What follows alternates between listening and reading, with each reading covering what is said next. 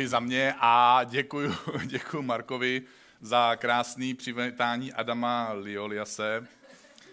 Já jsem ho minulou neděli, protože Adam Liolias je vedoucí naší online církve, tak jsem ho minulou neděli nazval naším ICF Járou Cimrmanem, to znamená velkou osobností, kterou nikdo fyzicky neviděl, protože se pohybuje pouze v tom online prostoru a dnešní neděle to pouze potvrzuje.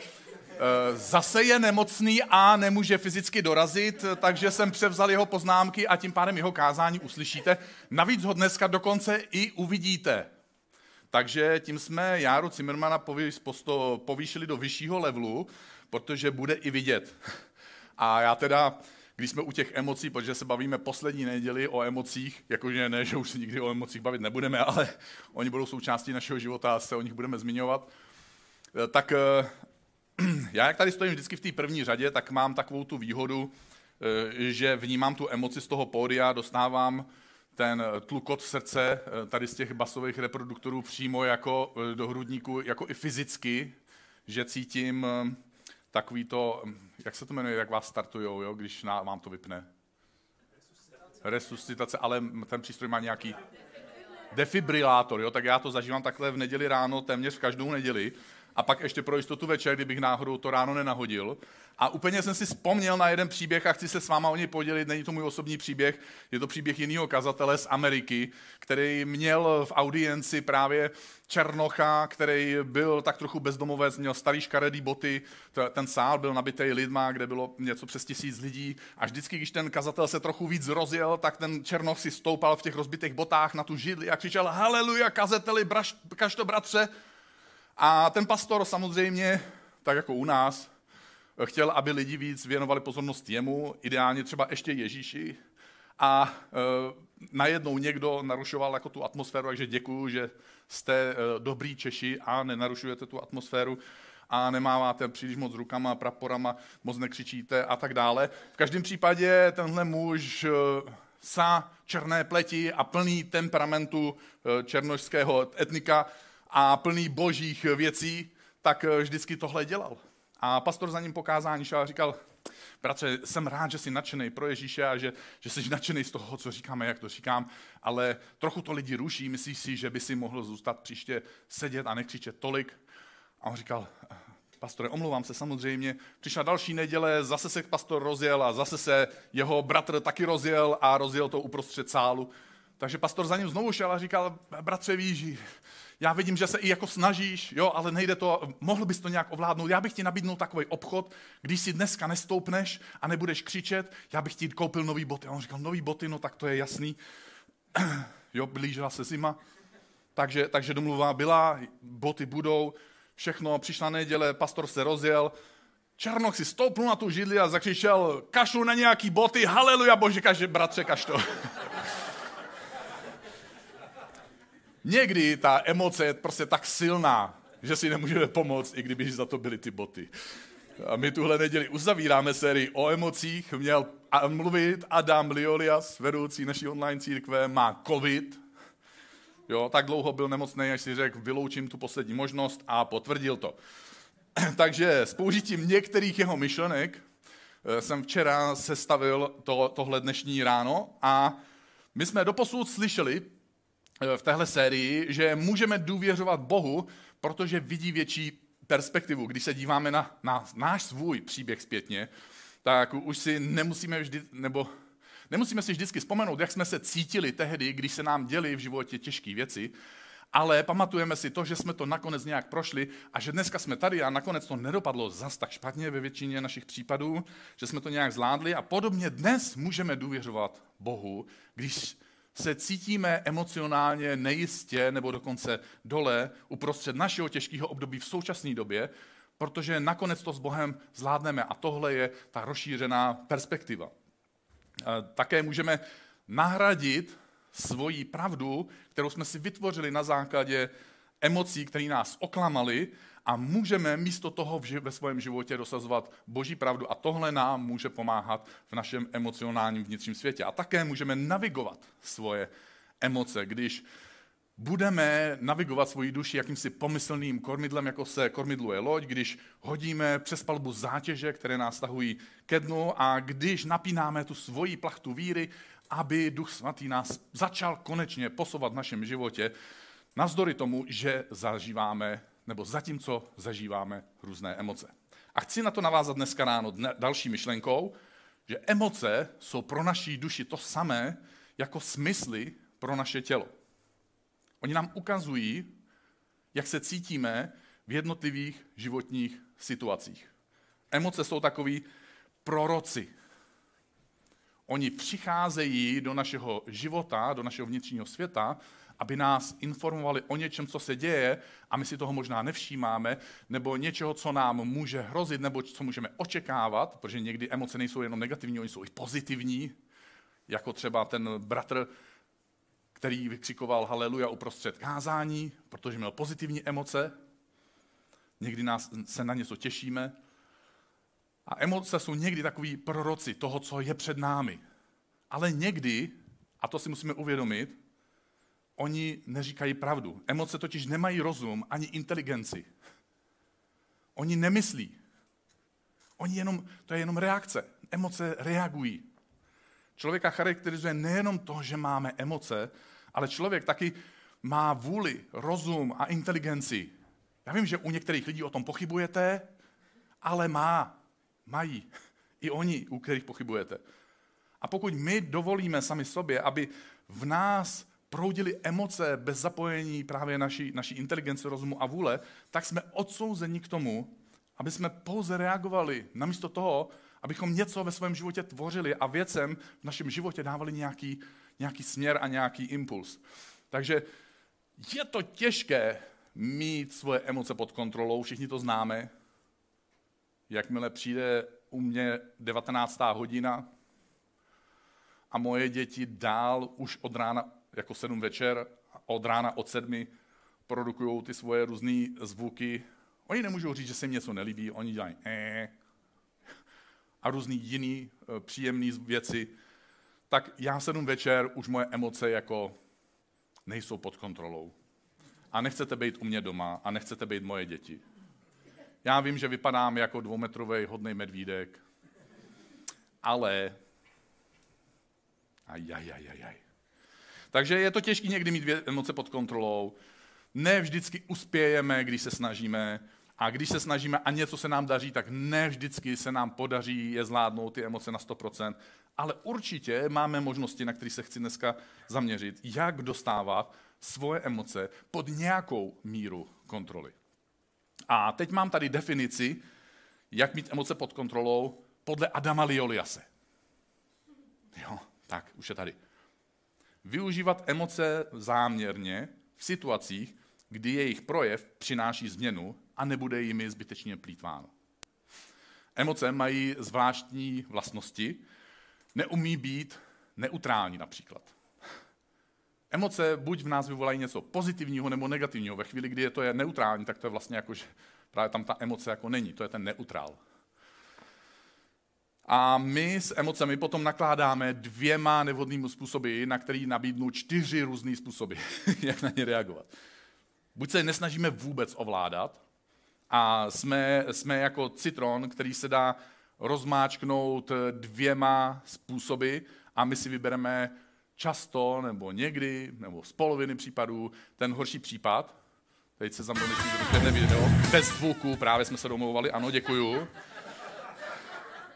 Prostě ho zmáčkneme a nekontrolovatelně ta šťáva z něj stříká na všechny strany a nedá se to k ničemu použít a všude je jenom brajgl.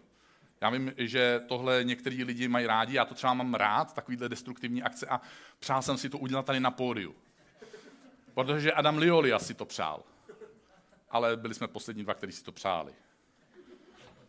Naše manželky měly jinou představu. A mají pravdu.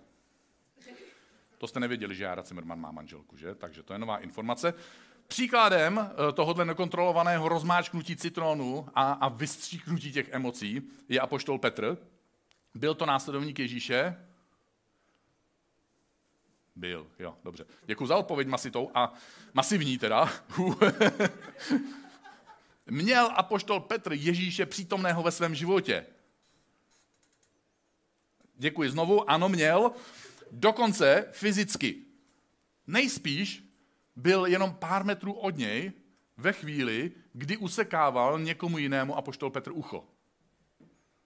On si myslel, že projev jeho emocí je OK a tak jim nechal volný průchod. Prostě protože, když dělám něco pro Ježíše, tak je jedno, jakým způsobem. Hlavně jsem nadšený. Což je fajn, nadšení je hrozně fajn, ale Ježíš to nevyhodnotil úplně stejně a pak musel něco přilepovat. Druhý nevhodný způsob nakládání s, emoci je, s emocemi je, že se snažíme je ovládat až příliš.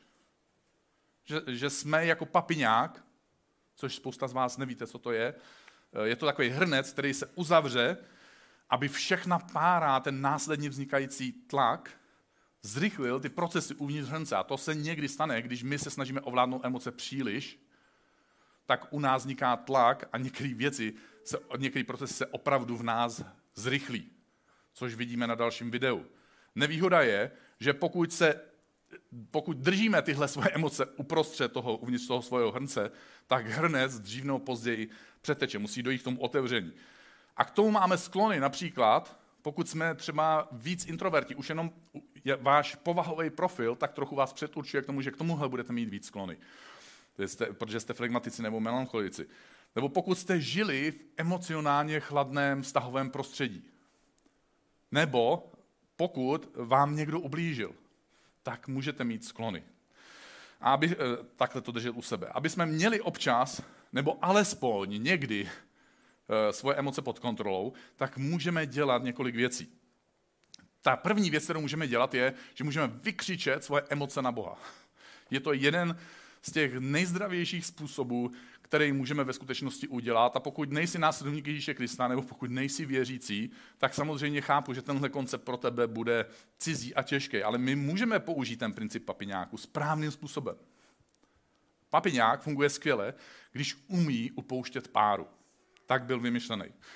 Já, když jsem byl malý kluk, tak to byl můj jeden z hlavních úkolů v kuchyni, že moje maminka mě poprosila, abych eh, právě dával maso do papiňáku, eh, zaklapnul to správně a zapnul potínku. A součástí toho bylo to nejdůležitější, a to, abych na vrchol toho papiňáku, protože to byl takový starší typ, ne ty dnešní, se dávala taková kovová čepička. Ta byla docela těžká a měla se dát na takový caplík, a měli jste zkontrolovat, jestli se to může hejbat. Protože ve chvíli, kdy se vevnitř začal vznikat ten tlak a začal tím, tím otvorem tenkým unikat pára, tak ta čepička začala dělat takový zvuk.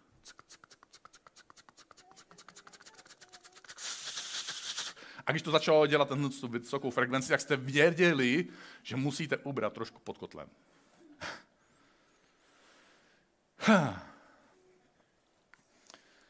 Pokud eh, ten budoucí izraelský král David se naučil upouštět páru na bezpečném místě.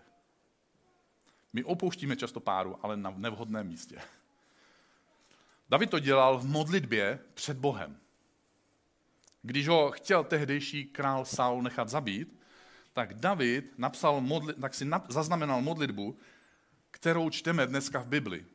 A budu to teďka citovat kde je přímo napsáno zpěv Davidův, jako Davidova píseň, když Saul nechal hlídat jeho dům, aby ho mohli zabít. Dneska, když půjdete na nějaký Amerika, Česko, Británie Got Talent, tak tam bude píseň, kterou někdo složil, když mu zemřel kamarád. David složil píseň, když ho Saul hlídal, nechal hlídat jeho dům, aby ho mohli nechat zabít. Nevím, jestli by s tím vyhrál nějakou talentovou soutěž, ale píše tady tohle. Zbav mě mých nepřátel, bože můj, před útočníky mě ochraňuj, zbav mě těch zlosinů, zachraň mě od těch vrahounů. Když měl David později příležitost zabít krále Saula v noci a dokonce jeho spolubojovník ho přemlouval, ať to udělá, aby krále zabil ve spánku, tak David dokázal ovládnout svoje emoce a řekl, nebudu zabíjet někoho, koho Bůh pomazal, aby byl králem, abych vyřešil svůj problém špatným způsobem. Protože ten jeho spolubojovník mu říkal, možná, že tuhle příležitost vytvořil Bůh. To bylo tak krásný, protože vlastně David mohl uvolnit svoje emoce, navíc si mohl myslet, že Bůh vytvořil tuhle příležitost. Tak dobře to vypadalo. Ale neudělal to. David dal včas a na správném místě průchod svým emocím. Je to opravdu bezpečné místo, který málo kdy využíváme, protože my se modlíme ty hezké modlitby. Takový hladký modlitby. Občas si jako posteskneme, ale aby jsme to na něj jako vyřvali a vyplakali a, a já to i řeknu a vyzvraceli, tak se někdy bojíme, jako kdyby Bůh měl být překvapený z toho, že něco prožíváme. Jako kdyby jsme měli být první v historii, který na něj něco vykřičí. Proto máme hrozně moc rád tu scénu eh, z filmu Forest Gump, kde ten beznohý kapitán uprostřed té bouře sedí na tom stěžni. Teďko tam, tam s ním lítá, on je tam připoutaný, drží se a křičí do té bouře. To je všechno, co dokážeš! Někdy máme pocit, jako kdyby Bůh byl strůjcem zla a my potřebujeme vykřičet i tuhle emoci na Boha někdy. Protože když ji nevykřičíme na něj ve chvíli, kdy jsme s ním, tak ji vykřičíme na lidi, když nejsme s ním.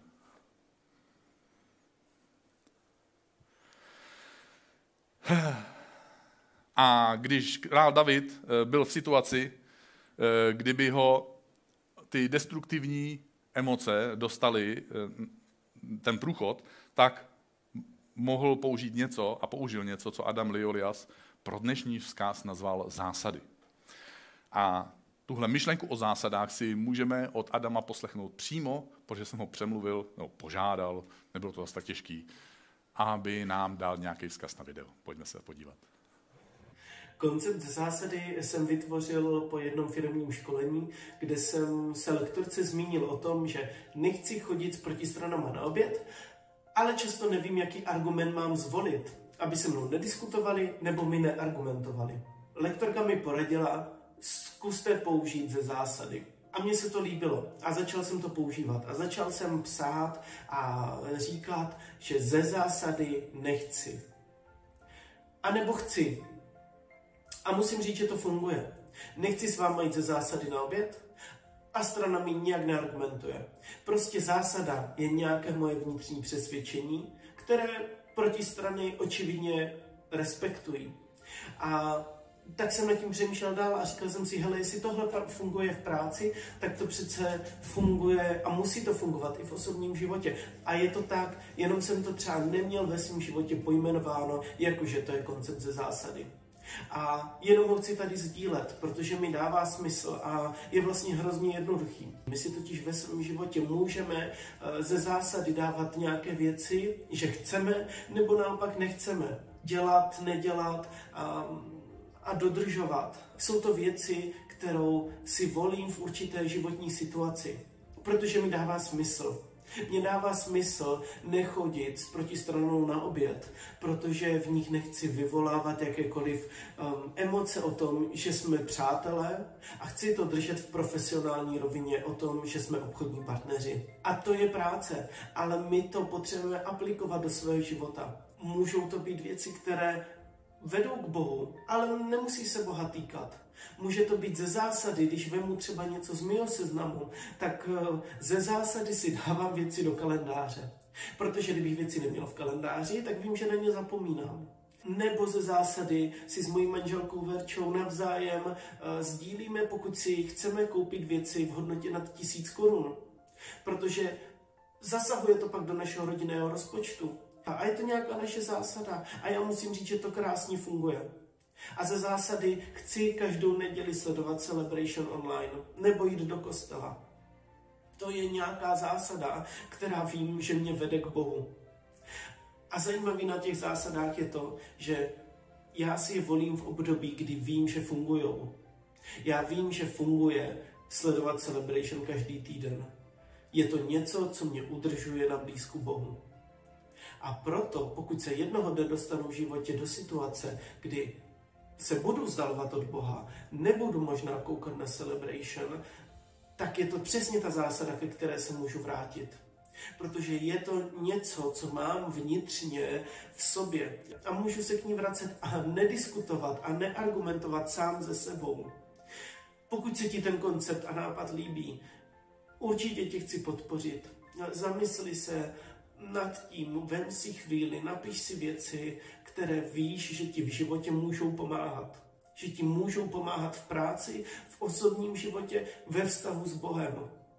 Protože ze zásady se vyplatí některé věci dělat a něco nedělat. Protože jednou se k ním můžeme vracet a sami ze sebou neargumentovat. Yes.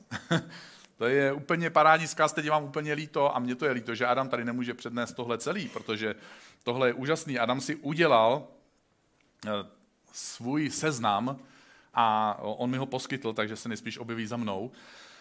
A každý z nás si vytváříme ten svůj seznam. Ty nemusíš mít stejný seznam, jako má Adam a můžeš si ho vytvářet cíleně podle toho, jak se tvůj život odvíjí a jaký, jaký věci by si rád nebo ráda měla ve svém životě ty.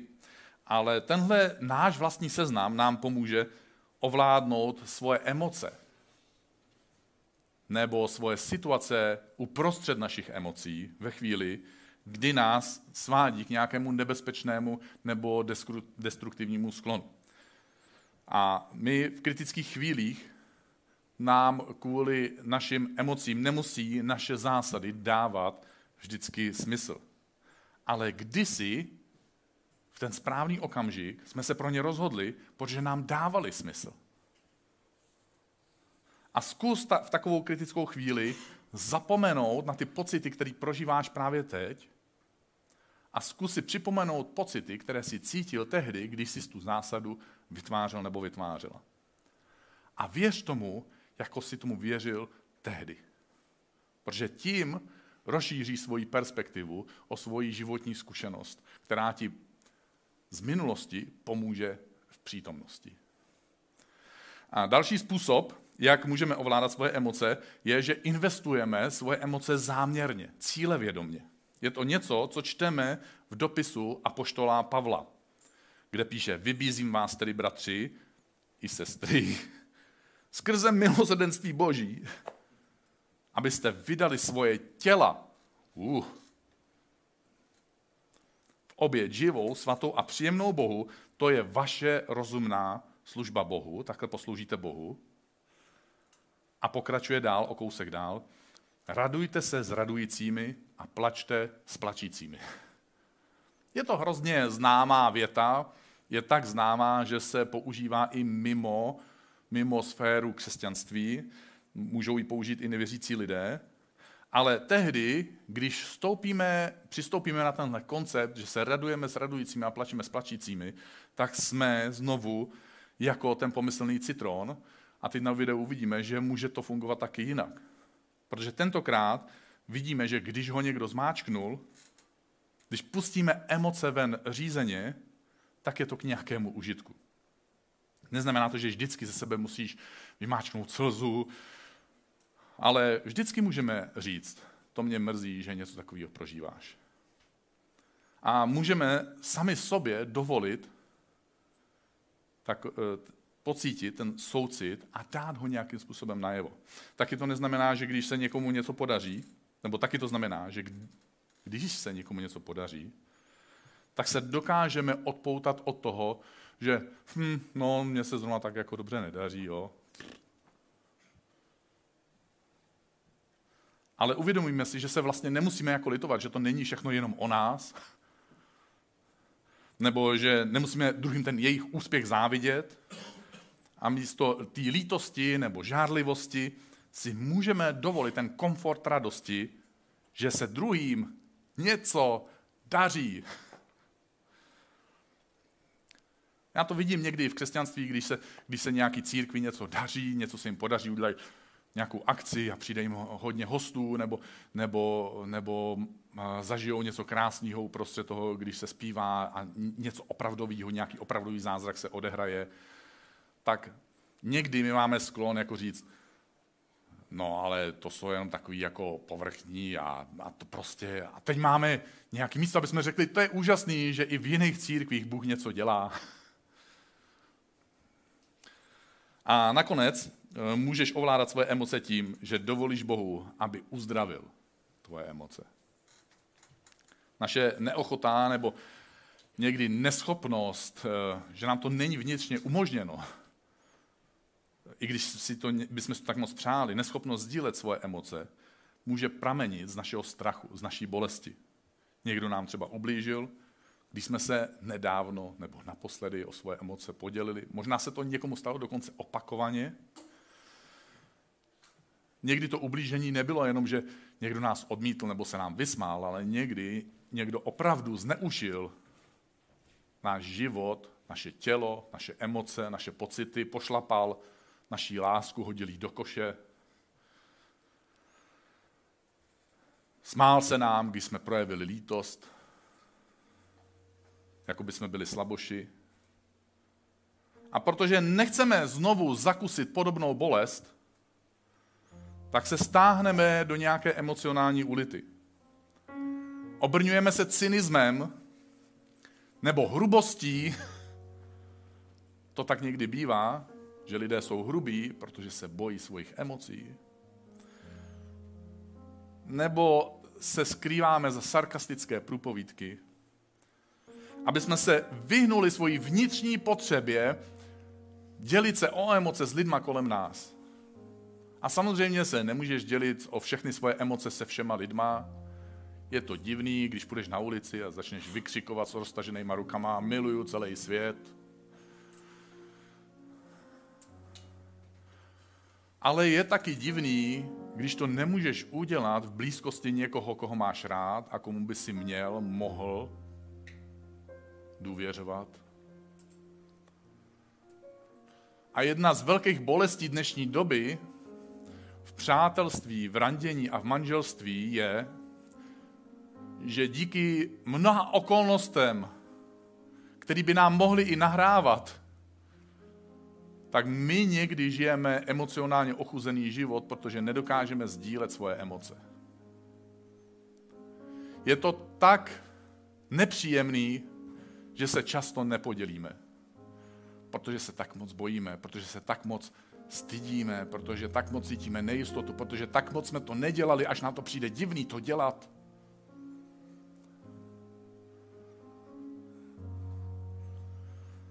Ale Bůh má zájem pronikat do tvojeho vnitřního světa, do tvojeho nitra a oživit to, co někdo zdeptal, nebo to, co možná nikdy nevyrostlo a zakrnělo to a tvůj, tvůj emocionální člověk je nějakým způsobem deformovaný, pokroucený, nedorostlý, nezralý, není dost silný, nemá, nemá sílu prorážet tu skořápku, která je kolem něj a je jako, jako malý kuře, který se nikdy nenarodilo.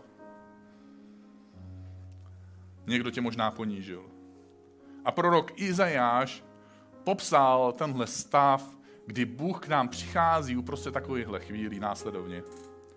Kdy, kdy Bůh říká, bydlím na vysokém a svatém místě, vypadá to, že jsem daleko a vzdálený a nedotknutelný a nedosažitelný a že jsi sám a sama, ale i s tím, kdo má zdeptaného, bydlím i s tím, kdo má zdeptaného a poníženého ducha.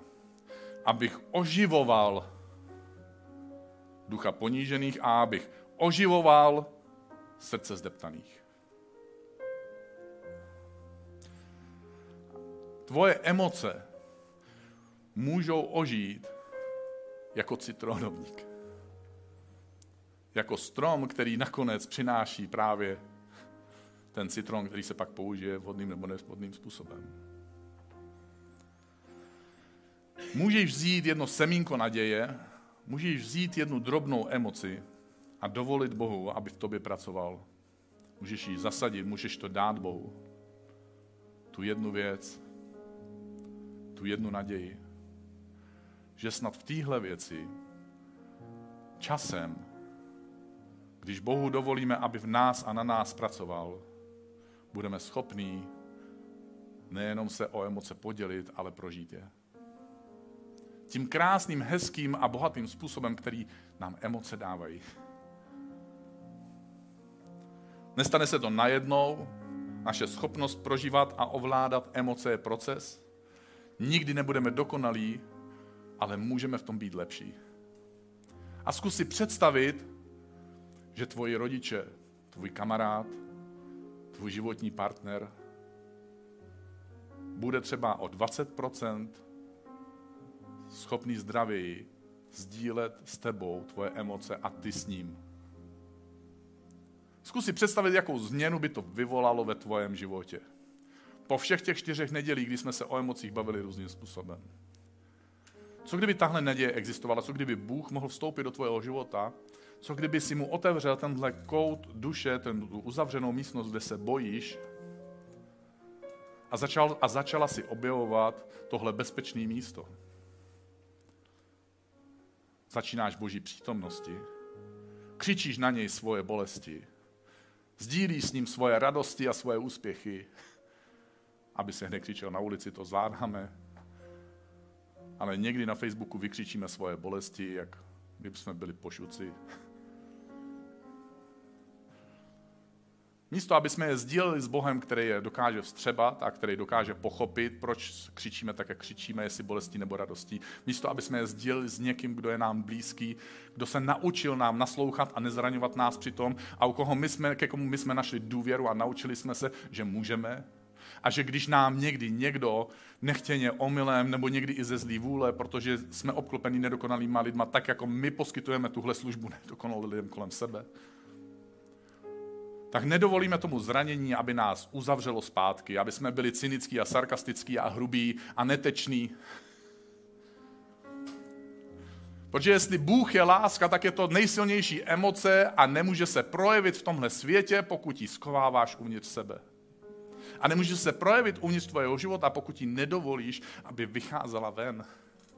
Tehdy budeš zažívat neuvěřitelný naplnění, když dovolíš té lásce, kterou Bůh nám dává, aby si o ní nejenom věděl, ale aby přemohla tvůj strach, svoji skořápku a prolomila ven.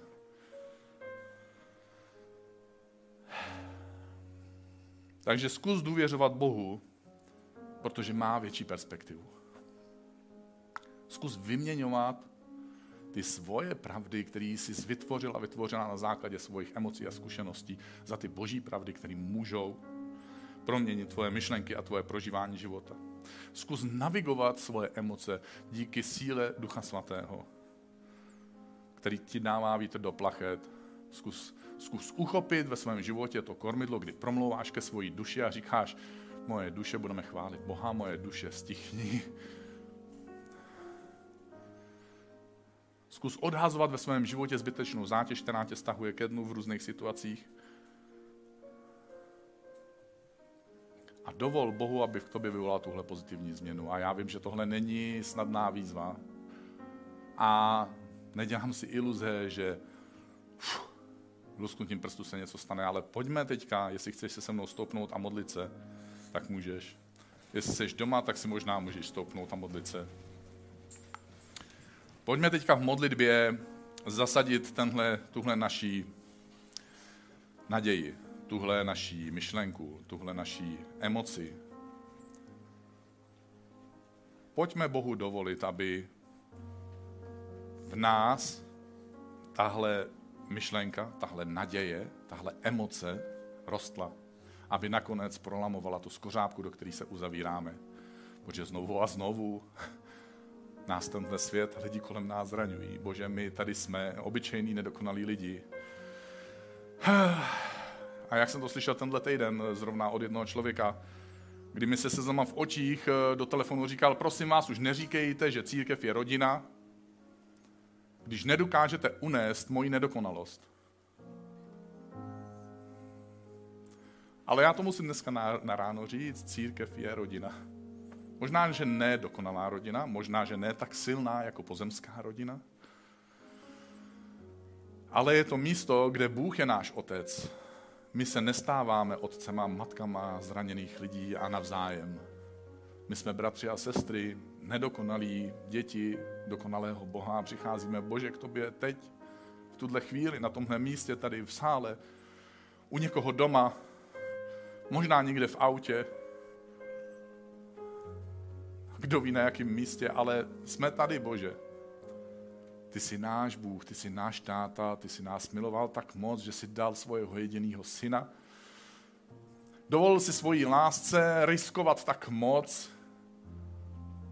A možná tě, Bože, zraňujeme tím, jakým způsobem s tím někdy povrchně nakládáme, jak to zlehčujeme, jak si z toho někdy děláme legraci, jak to nebereme vážně, jak na to zapomínáme, jak tomu nedáváme správnou prioritu, alebo že stejně jsi to udělal, stejně když tě zraňujeme, si řekl, že to uděláš, protože i když víš, že tohle uděláme my, byl si ochotný riskovat a Bože, my wow, chceme za prvý to přijmout pro sebe, chceme tohle vědomí, tohle myšlenku, ty tvojí bolesti z našeho nedokonalého přijetí tvojeho dokonalého daru.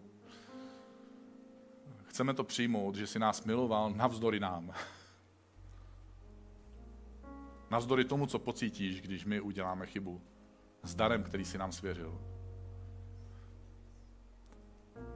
A Bože, chceme tomu dovolit taky tvoji lásce, aby pronikala do našeho nitra, do těch míst, kde se bojíme.